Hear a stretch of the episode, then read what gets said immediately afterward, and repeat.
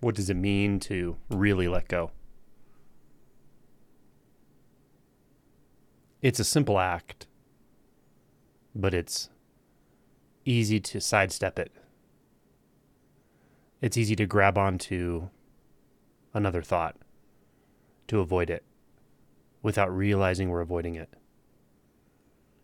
Some of these subtle thoughts that come up that will entice us not to go directly into the unknown are things like how do I confirm this? How will I confirm the truth from thought? How will I confirm an awakening? If you're thinking about this, if you're concerned about this and don't know you're thinking about it, if you're preoccupied with this, it's very helpful when you're right at the precipice to recognize this is one thought. The belief that you have to know this from that. The belief that you have to know how to discern awakening from not awakening. The belief that you have to understand something or discern understanding from belief itself is one belief, one thought. All of these have the tincture of doubt. They're all forms of doubt. And what they are is life preservers. They're you throwing yourself a life preserver so that you don't have to drown in the unknown or let go into something you're not familiar with in the way you're used to being familiar, which is through thought, through concept, through understanding. So, this is where I'm always leading you. I'm leading you into the unknown, beyond any tendency to grab onto something to stabilize yourself.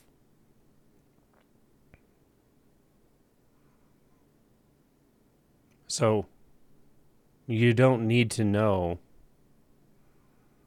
anything here. Knowing is more of the same. Knowing leads to seeking. Knowing leads to perceiving yourself in an expanse of time, on a timeline, moving from a past to a future. There are times for storytelling, and they can be fun. But this isn't the time for storytelling when we're purposefully, knowingly engaging our true nature. It's time to let go of everything. It'll feel like you're letting go of more than stories or narratives. It feels like you're letting go of your life as you know it. And you are. But part of the leverage here is has your life as you know it satisfied you? Has it been satisfying to be you as you know yourself? Enclosed in those beliefs that sometimes feel like pride, other times feel like a prison. And seeing that those are inseparable. When you identify as this kind of person, now you have to defend that. And if you identify as this kind of person and this other kind of person, now you have to defend two things which by the way are both artificial. So you're defending nothing, but you're burning up a lot of energy trying. So when you see that,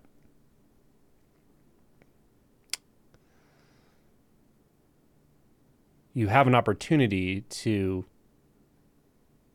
reject that whole way of being, that whole way of clinging to identity, to stories, to narratives, to identities, to things you think you know about yourself, to the way that you think you are.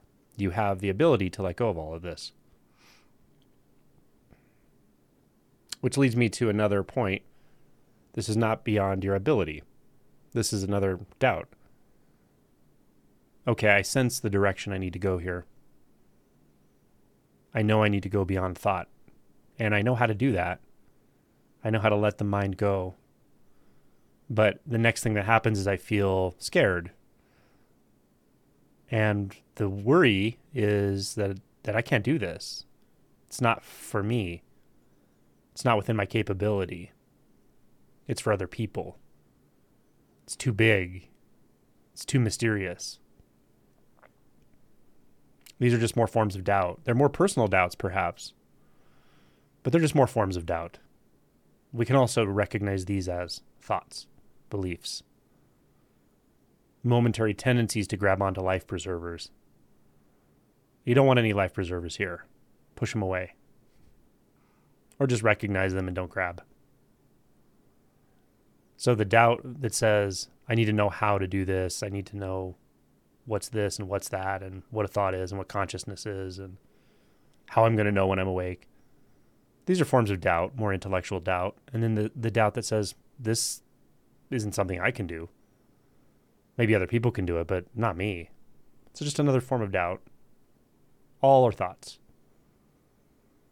So you're really moving into a mystery when you move beyond what you think you know about yourself and all the doubt you've been identifying with. So, what's left? When these forms of doubt are set aside and we're facing an abject mystery, facing the unknown, facing a territory that we haven't traversed since we remember, but it feels vaguely familiar in some ancient way. What are we going to do here? What if he didn't have to do anything?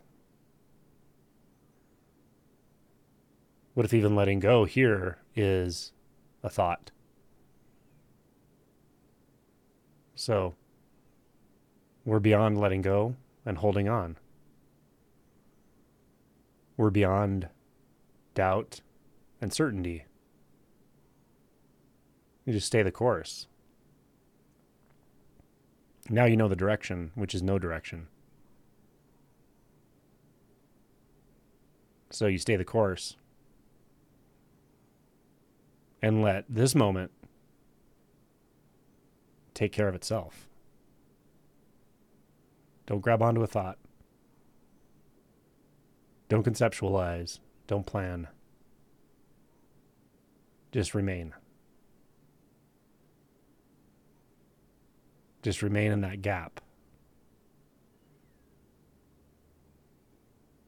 Remain in the mystery. Because this mystery you've never left. It was just those movements of mind distracting you. So when the distractions of thoughts are set aside, now what? No distraction. No doubt. No belief. No theory no grabbing onto a timeline.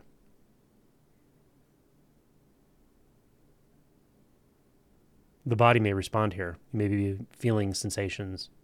You may be feeling something even like fear. Don't label it.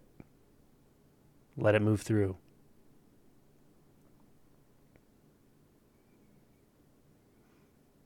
Let the body process however it does. It's fine. Don't grab. Don't push away. Don't run. Don't hide. Don't distract. Just remain. And let the mystery of this moment take care of itself, take care of everything. You may feel like you or your awareness or consciousness is just dissolving into the moment. It's fine even that noticing can be let go of. And the dissolving at a visceral level will continue. Just let it take you.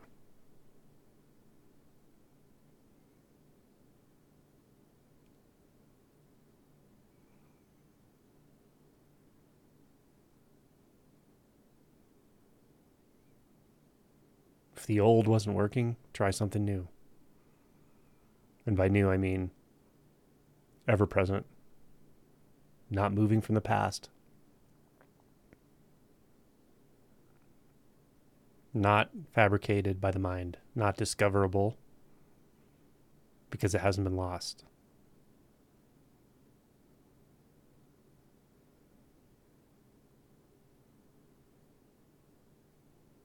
So the only new thing you really can discover is this mystery right now, right here.